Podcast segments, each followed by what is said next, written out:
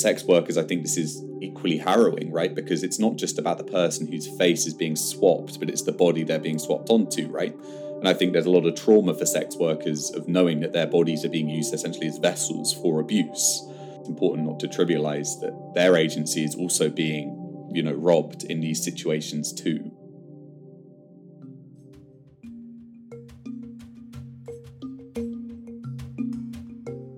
The deepfake detection platform Sensity came out with a report in 2019 that 96% of the deepfakes on the internet are pornographic. And out of that 90%, another 100% of them are women. Deepfakes are a modern form of synthetic media created by two competing AIs with the goal of replicating hyper realistic videos, images, and voices. Over the past five years, this has led to major concerns of the technology being used to spread mis, disinformation, carry out fraudulent cybercrimes, tamper with human rights evidence, and most importantly, in relation to this episode, create non consensual pornography. We are very lucky to have with us Henry Ajder, who is not only responsible for the Sensity report that came out in 2019, but is a seasoned expert on the topic of deepfakes and synthetic media. He is currently the head of policy and partnership at Metaphysic, at Metaphysical, and also co-authored the report Deep Trace: The State of Deepfakes while at Sensity. This was the first major report published to map the landscape of deepfakes and found out that the overwhelming majority are used in pornography. He is also a graduate of the University of Cambridge and is an experienced speaker, frequently presenting keynotes, panels, and private briefings. He's also an established media contributor, regularly featuring on the BBC, the New York Times, Vox, The Guardian, Wired, and the Financial Times, and is currently the lead on synthetic futures. I am Mariam Tanveer, the podcast host for Declarations from the Center of Governance Human Rights. And today we have Nima Jaisingh, studying education policy and international development at the University of Cambridge, who will be leading the conversation. Over to you, Nima. Hi, Henry. It's really nice to meet you. Thank you so much for making the time to speak with us today. So, deepfakes is a very interesting topic. So, for our listeners, I was wondering if you could maybe briefly summarize what this technology is and how this has really lent itself towards non consensual pornography. Sure. So, deepfakes can be described, I guess, in a more neutral sense as AI generated synthetic media. And that is a use of typically deep neural networks and deep learning algorithms to generate highly realistic synthetic videos, audio, images, text, any kind of media essentially. Um, and deepfakes as a kind of sub-genre or subcategory of synthetic media typically refers to malicious uses of the technology, um, which emerged, as you mentioned, in non-consensual pornography, or is how I tend to describe it as deepfake image abuse. Okay, so initially these AIs were trained on large visual data sets. So celebrities were pre- predominantly the targets. But is this still the case in uh, the field? Yeah, so when when deepfakes first emerged in late 2017, this um, appeared on a subreddit of the same name. That's where the term was first coined as well by a username also of um, uh, deepfakes. So that's where the term, uh, term was first coined. Um, and this subreddit was exclusively dedicated to using open source software um, to swap female celebrities' faces into pornographic footage. Um, and at the time, the technology was very clunky, so to speak. Um, these were kind of uh, algorithms that were being put together from a Google open source library. Um, and as a result, it was quite technically difficult to use. You had to have some proficiency in computer programming. You had to have fairly uh, strong computer hardware, GPU processing. Um, and also, you needed a lot of data to get some fairly crude results, although they were still clearly the individual who was being swapped. Whereas if you fast forward to today, the landscape has changed quite dramatically insofar as the tools for creating deepfakes in the image abuse context have become much more accessible much more gamified. So you have a lot of web apps, and sometimes you have actually kind of smartphone apps that have this functionality. Um, you need much less data. The models are often pre trained, which means that they've already had a lot of data run through them essentially, so that you only need, in some cases, one image or only several images in the case of video. Um, and the victims are also changing. So we're now seeing, as you know, perhaps unsurprisingly, as it becomes more accessible, people are no longer focusing as much on um, celebrities and moving more towards private individuals that they know in their day to day life. Um, and this has led to just a huge scaling of the number of victims and, uh, I guess, images and videos being created. Um, you know, when I first started researching this space back in 2019, um, or in 2018, but re- uh, released this report I wrote in 2019, we found the number of deepfake videos was just under 15,000 if we fast forward to today with the advent of these really accessible apps, we're talking about likely millions of, of, of predominantly female victims, almost all female victims. So the landscape has really changed um, away from celebrities um, to private individuals, although celebrities are still heavily targeted. That's horrible. But um, so, speaking about the fact that there are millions of victims and predominantly female, what kind of actions do you think can be taken to help regulate uh, deepfakes? Uh, something that countries often have difficulty with is banning deepfakes. Uh, do you think they should? Do you think this is a possible uh, reality that we can live in? So, the idea of regulating and perhaps even banning deepfakes is a really difficult kind of challenge for several reasons. One being that what is again a deepfake, right? How do we define what this technology actually is? Are we talking about the baseline technology itself? Are we talking about the malicious use of the technology in a specific way? Um, because if we're talking about the former, if you try and ban deepfakes, as I mentioned at the beginning, in terms of synthetic media, well, suddenly a lot of different things come under that remit, right? We're talking about computational photography in your smartphone camera. We're talking about potentially different kinds of VFX, which is used in entertainment or advertising or films and things like this. Um, we're talking about Snapchat filters, right? All of these different technologies which use the very same underlying neural networks predominantly. Um, and so banning the technology itself is a, is a bit of a sticky kind of challenge to get to get stuck in, right? Because you've got so many different applications um, that would get kind of caught in the in the crossfire, so to speak, of trying to trying to ban deepfakes if we're talking about deepfakes in terms of malicious uses and going after you know specific uh, applications in image abuse or disinformation or types of different um, cyber attacks that's perhaps a slightly better way to go about it but then there's the problem of well okay you can put these laws in place and say well okay it's now uh, a criminal act or we can allow for civil um, you know um, civil um, litigation around these uses um, but you've got to a identify the individual, right? You've got to know who it is that's doing this, which in the internet or on the internet is a really difficult thing to do. Um, and then you've also got to, I, you know, likely have them in your jurisdiction to be able to actually bring them to justice, right? Which, again, with the internet being a, a fundamentally global kind of space, is is incredibly difficult.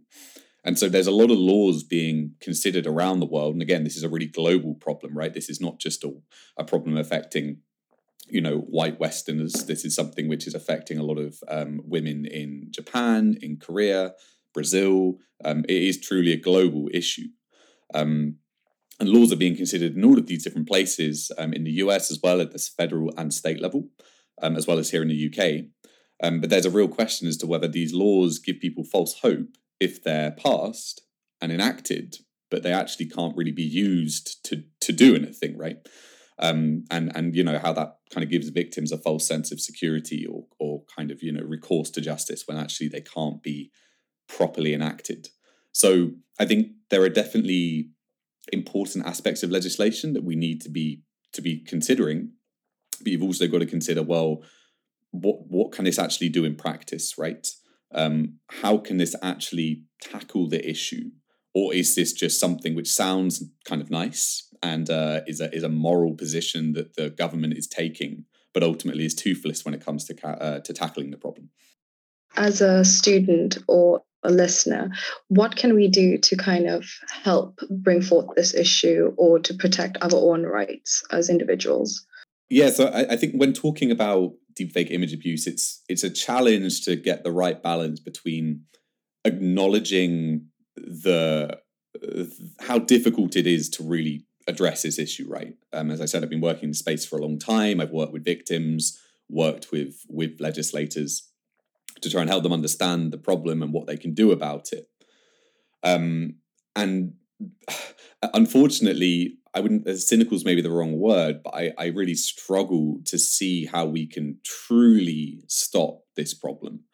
Um, I don't think, unfortunately, it's the case anymore that we're going to be able to kind of eradicate it completely, right, or or completely um, remove it from online spaces. Um, the nature of the internet and the nature of the technologies are such that when one app is maybe taken down or is blocked, another one will just spring up in its place. Um, and because the apps are now incredibly data efficient, it is at the point where, particularly for women online, you know, if there's one photo of you on your social media, there is a chance that someone could use that against you to create some of this content. And again, moving forward as the technology becomes even more sophisticated, it may require even less data to create even more sophisticated outputs.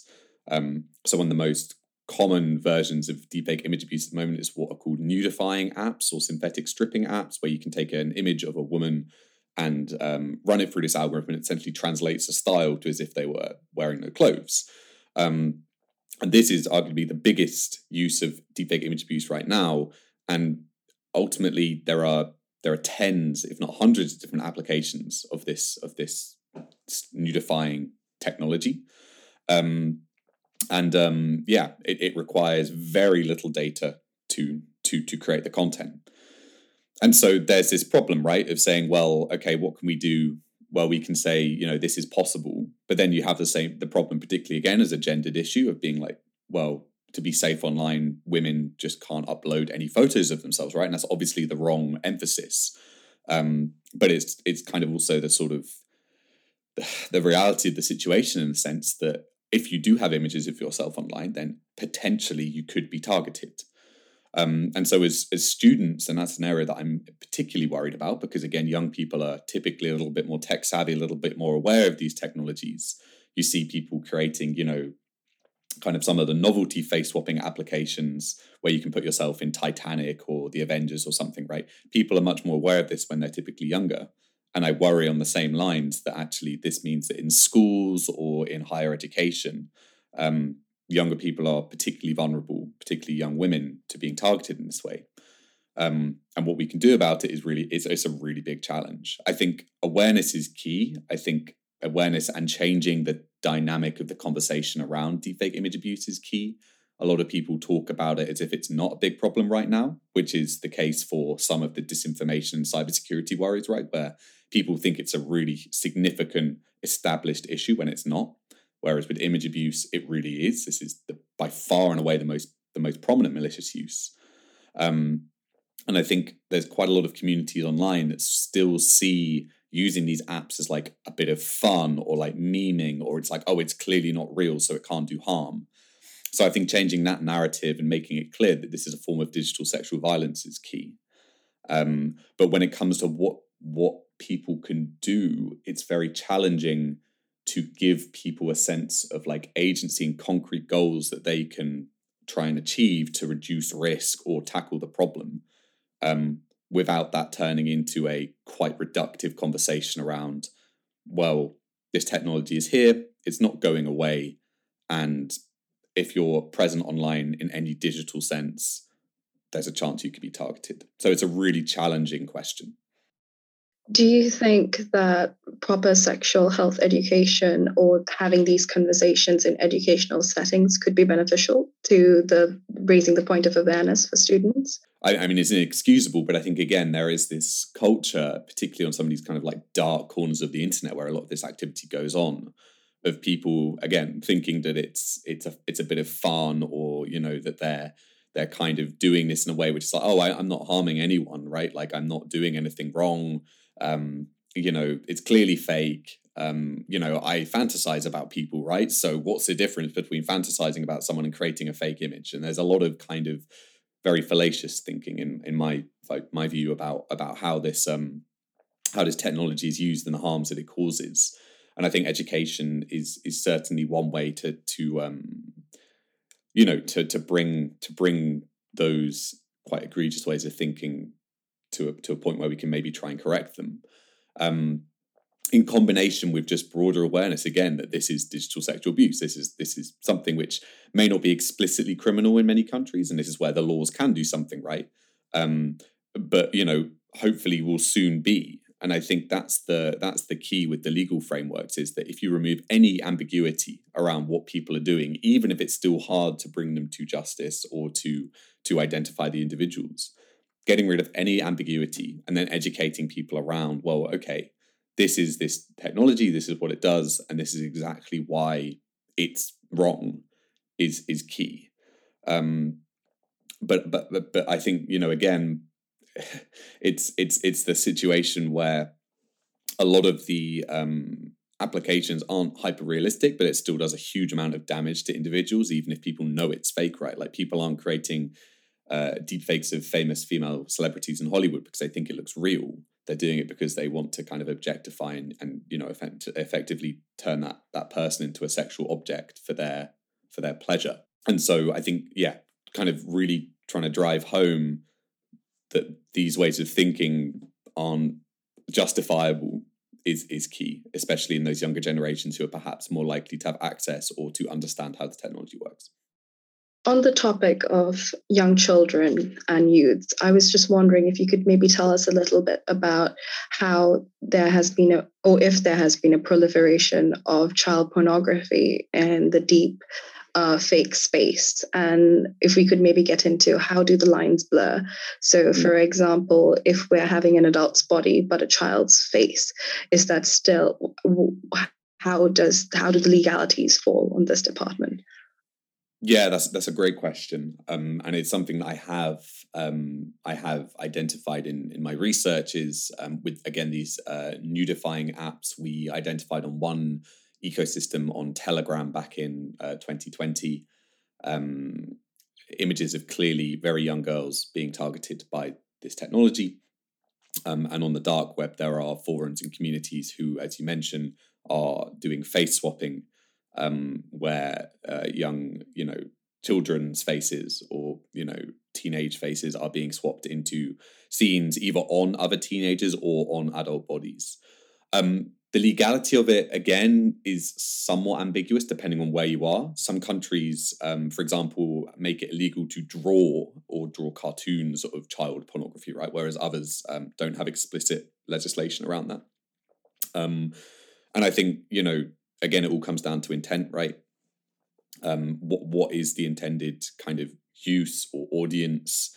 Um, I think quite clearly for me, you know, um, if the baseline of creating, you know, deepfake image abuse is criminal, doesn't really matter of the age, but obviously it could make it a significantly worse offense, right? Even if it's still an offense on on the baseline. Um, in terms of what other countries are doing, so I think Australia has that law around um, drawing cartoons, and I think by that by extension this would be covered in the same way. Um, but in terms of you know it's, it's not it's not so prominent right that there's a huge amount of discourse around it right now. Um, but it's certainly a threat vector as i would say that i'm deeply concerned about. Again if we come back to the context of of young young adults creating image abuse of other young adults or or, or children right? Um, we've seen those kinds of uh, difficult questions come up where young uh, young adults or or, uh, or teenagers are sharing nudes of themselves with other people, and actually legally that counts as sharing, you know, child pornography. Um, and we have a similar dynamic here, where if someone is bullying someone at school or wants to embarrass or humiliate them, and they create this kind of content, they're actually committing an offence, which is far more severe than perhaps again is in is intended. Um, because of the context of who's creating it and for what reasons. But bottom line is this is a problem. I imagine again it will get worse as the technology and surrounding technologies get more sophisticated. Um, and the legality around it isn't clear. It's not a uniform approach globally, um, but is one where I think you know it's it's quite clear there's some catching up to do around how we frame um, deepfake image abuse when it comes to targeting children for sure. So I was just wondering if we could talk about the other side uh, of this whole issue, which is about the field of sex work in itself and how that might be changing due to the proliferation of deepfakes.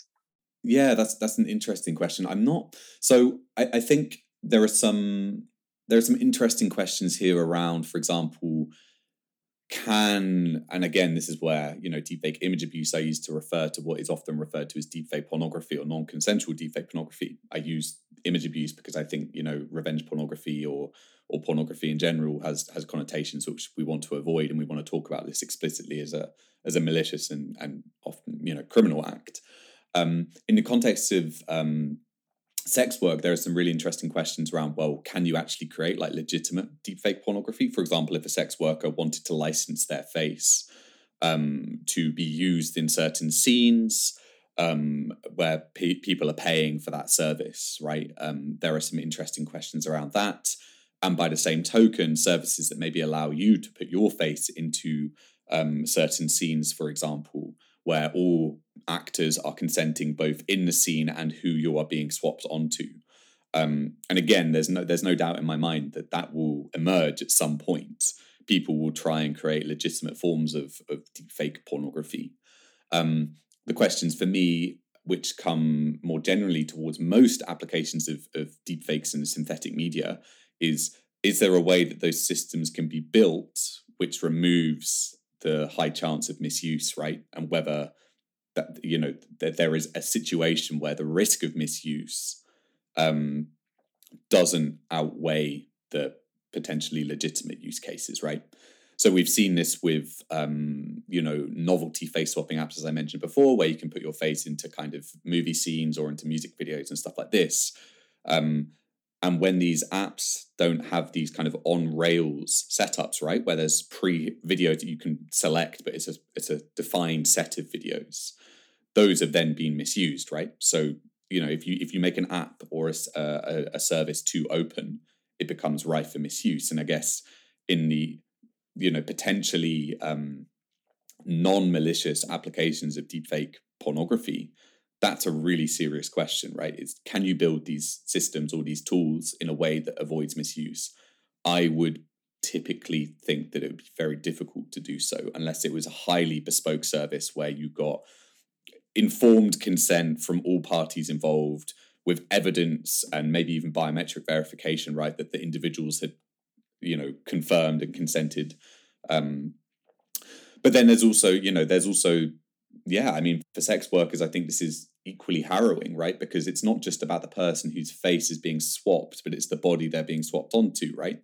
And I think there's a lot of trauma for sex workers of knowing that their bodies are being used essentially as vessels for abuse. Um, you know, that, you know, it's important not to trivialize that their agency is also being, you know, robbed in these situations too. And so I think, you know, as I said, I think it's inevitable that some people will try and create, you know, quote unquote, legitimate versions of deepfake pornography. It's whether that can be done in a way which is safe and avoids misuse. Um, and also, there needs to be a broader conversation around, well, how are sex workers affected by malicious uses of the technology where, yeah, their bodies are effectively used as, again, as vessels for for abusing non-consenting women. Um, and so it's a, it's a really interesting and again quite quite uncertain space right now, but one that I'm sure will continue to evolve as the problems continue to evolve. It really does bring up the question of then what about the ethics behind it? Because for a sex worker, this is their form of profession. And if their body is being marketized in ways that they have not consented for, it is an infringement on their work and their livelihood. So that does bring up a lot of questions about how they can progress from that point onwards and make a living for themselves as well. Um, right. So, Henry, thank you so much. Uh, I was just wondering if you could maybe tell our listeners a little bit about what you're currently doing and a little bit about your research. Certainly. Yeah, sure. So, um, I'm currently working for a company um, called Metaphysic, which is a company which is actually generating uh, synthetic media in a hyper real context. So, trying to create basically indistinguishable quality synthetic media, um, but with the aim of using this in entertainment, in advertising, in um, you know applications around VR, AR, and um, you know, I, I, dare I use the word metaverse applications, um, but with an emphasis on trying to do this responsibly and ethically. Um, we genuinely think that there is a lot of kind of exciting and creative uses of the technology, which um, understandably in a lot of cases are put on the on you know um, you know put to one side when we're dealing with the very severe and very significant malicious uses. But again, I think one of the points I'd really want to emphasize to your listeners is that you know synthetic media is is here, right? Um, again, the idea of banning synthetic media isn't a very useful kind of conversation.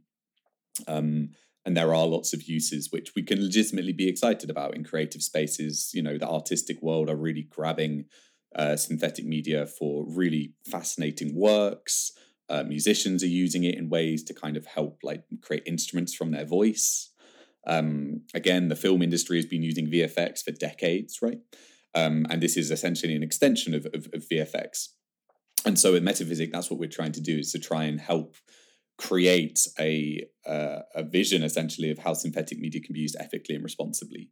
Um, and I'm helping to shape that kind of ethical um, vision that the company is is is is is, uh, is dedicated to. I also run a community initiative called Synthetic Futures, which is again an extension of that that aim is to uh, kind of bring all of the stakeholders in the space together to um, celebrate kind of those again those creative and ethical uses whilst also addressing the malicious uses and the harms that might arise in unexpected contexts um, again, we've got, you know, we're, we're dealing with an incredibly powerful technology here, which we don't really fully understand its its potential fully right now. This is still very nascent as a technology, right?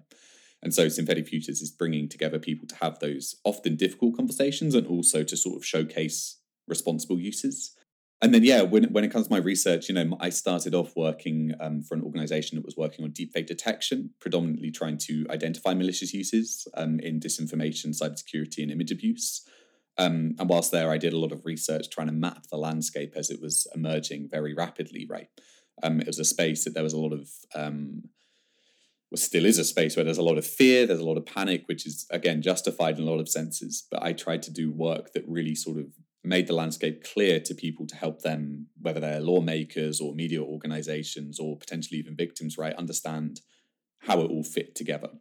Um, and I guess one of the most notable findings from research I did in 2019 was that 96% of deepfake videos online were pornographic, right, with these forms of non consensual image abuse. That statistic roughly stays the same today if we're talking about video. Um, and I've also done a lot of work researching specific applications in the image abuse space. As mentioned earlier, this Telegram uh, ecosystem, which radically changed the landscape of accessibility for image abuse tools, and how that then changed victim profiles and also the global um, spread of the technology. Um, and in, and more recently, I wrote a report with uh, the human rights organization Witness and MIT, looking at deepfake satire, which is a really interesting space for the human rights um, context where deepfake satire is a growing and, and, and legitimate form of the technology, which is used to critique authoritarian regimes or leaders, um, but then can also be misused and can be uh, used in clumsy ways where it's not clear that it's fake or consent is not got um, is not granted by the the irrelevant people. Um, and feeds into disinformation and uh, kind of gaslighting in disinformation space where people say, "Hey, I was just joking," when actually the intent was always malicious so I, I you know, I, I, kind of done lots of different work on all different sides of the sort of synthetic media and deep fake space, both kind of trying to combat explicit malicious uses to then now shaping more responsible uses. Wow, that sounds really amazing, Henry. Speaking about uh, image abuse and your research, I was just wondering, how would we know if we have been abused? Is there any, or if our images have been abused? Is there any way of finding out? Yeah, so unfortunately, not really. Um, and this was one of the really startling findings from this report on Telegram I, I did at this investigation was that through using reverse image search tools, we were able to basically find the original images of these victims. And again, these were being shared openly in these community forums on Telegram um, or being spat out in an automated sense by the algorithm as they were generated into just a, a kind of a general channel with hundreds of thousands of images and we were able to track these back to people's social media profiles, to their maybe their profile pictures on LinkedIn. Um, some clearly as well coming from private correspondence, um, maybe on closed uh, messaging apps. Um, and there was no doubt that the vast majority of these people had no idea they were targeted. Um, having worked with some victims who do know they've been targeted, um, they've typically learned about that through that being shared in a malicious way to try and humiliate or silence or you know um, undermine. Um, and in those contexts obviously it's it's just it's utterly you know utterly destroys these people right? Um, you know again it robs them of their sense of agency. It it kind of it just messes with your sense of reality right? Because you know that's not you but it looks so much like you. It's such a viscerally awful experience to have um, and so you know those victims are incredibly brave you know they're survivors right? And um, you know they they have to live knowing that that content is out there and it's incredibly hard to get rid of it. One of the most depressing findings that kind of came from from this research was that victims have a better chance of getting content taken down from the major pornography platforms by trying to get the um, the owner of the original scene or footage to file a DMCA claim, which is a Digital Millennium uh, Millennium Copyright Act claim, to get the video taken down on copyright grounds, as opposed to going to the platform and saying, "I'm essentially getting digitally raped in this in this video." Right. Um, so a lot of victims don't know that they've been targeted unless it's being used in an explicitly weaponized sense against them. And even when they do know, there's this awful sense of powerlessness for a lot of them to actually get the content taken down. So it's again, it's it's a really it's a really bleak situation right now for a lot of victims, um, and one that I hope will improve, and I hope more resources will become available to support these people, uh, and predominantly these women. Um, but right now, it's again, it's all going on in these kind of dark corners of the uh, of the internet, and um, you know, a lot of people are creating this not to share but to consume personally, right? And there are some interesting legal questions around what um, what um, certain UK legislators call the, the they call it a make a simple making offence, right, without the intent to share, whether that should be criminalised in the same sense as intentionally sharing. Um, I think it should.